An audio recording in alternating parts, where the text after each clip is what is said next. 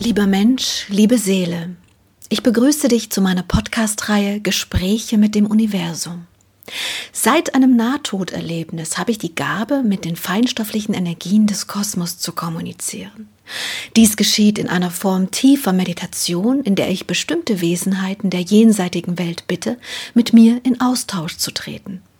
Als einer der ersten Jenseitskontakte zeigte sich mir mein alter Freund und Lehrer, Freund der Indianer, und es ist mir jetzt hier eine große Freude, dir nun diese Gespräche als Ergänzung zu den Büchern auf diese Art und Weise zusätzlich nahezubringen.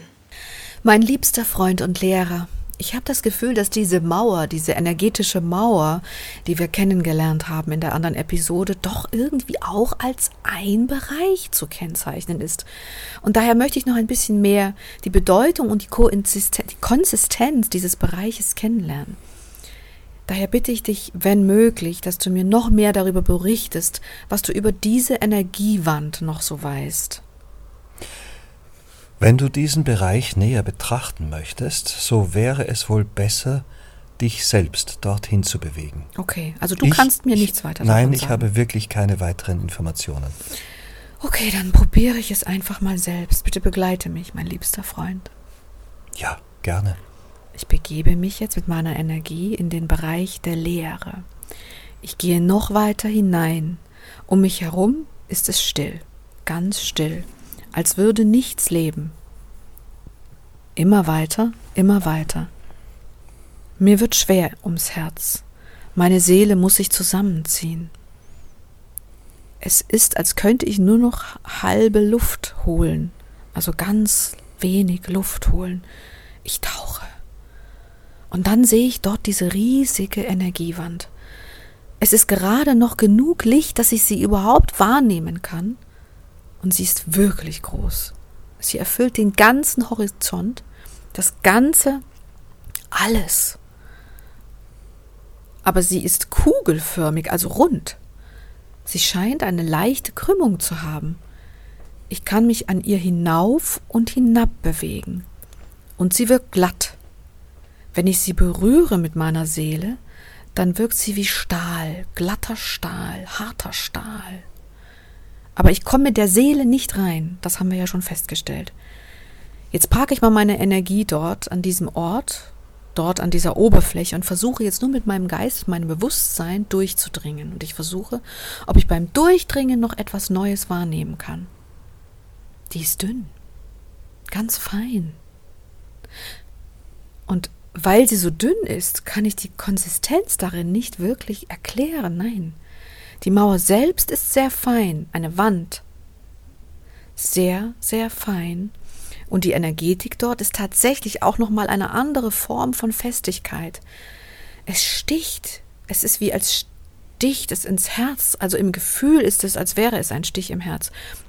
Wenn ich da durchgehe, irgendetwas ist dort extrem fest.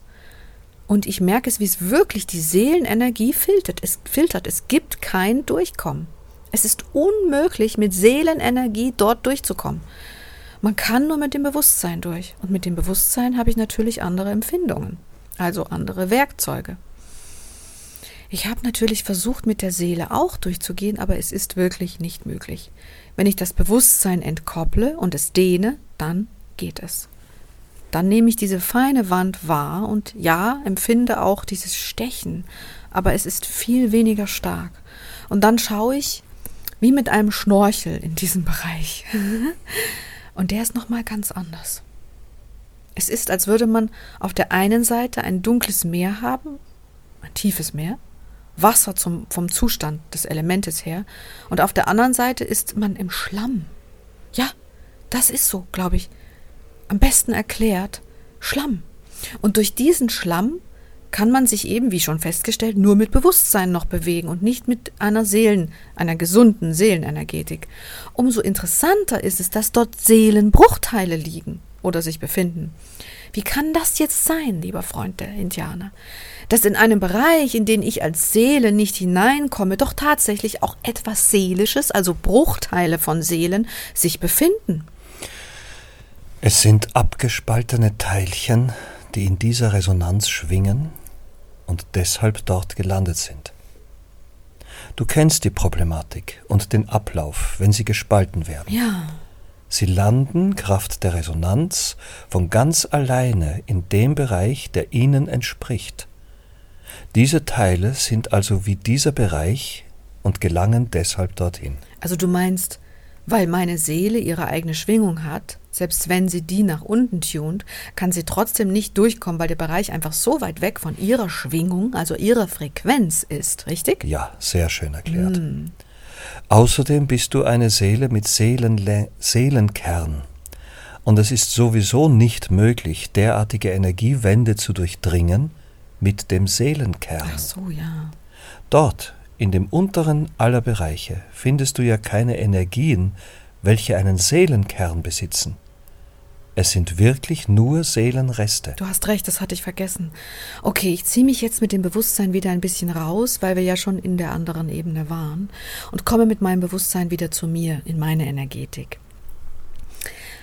Ich kann, es ist wirklich unglaublich, ich kann diese Wand, diese leicht gekrümmte Wand bereißen, aber sie ist immer gleich, immer gleich und riesengroß. Es gibt der darin keine Art Leck oder ein Tor oder irgendetwas, das sich verändert. Das ist ein geschlossenes System. Ja. Hm. Na gut. Dann habe ich jetzt dazu keine Frage mehr. Ich habe mir die Mauer genauer angeschaut. Das war's. Hast du noch etwas? Nein, aber ich möchte dir sagen, dass ich mich sehr über deine Absicht freue, auch diesen Bereich derart, lass es mich sagen, mutig zu erforschen. Danke, Liebe. Danke, Liebe.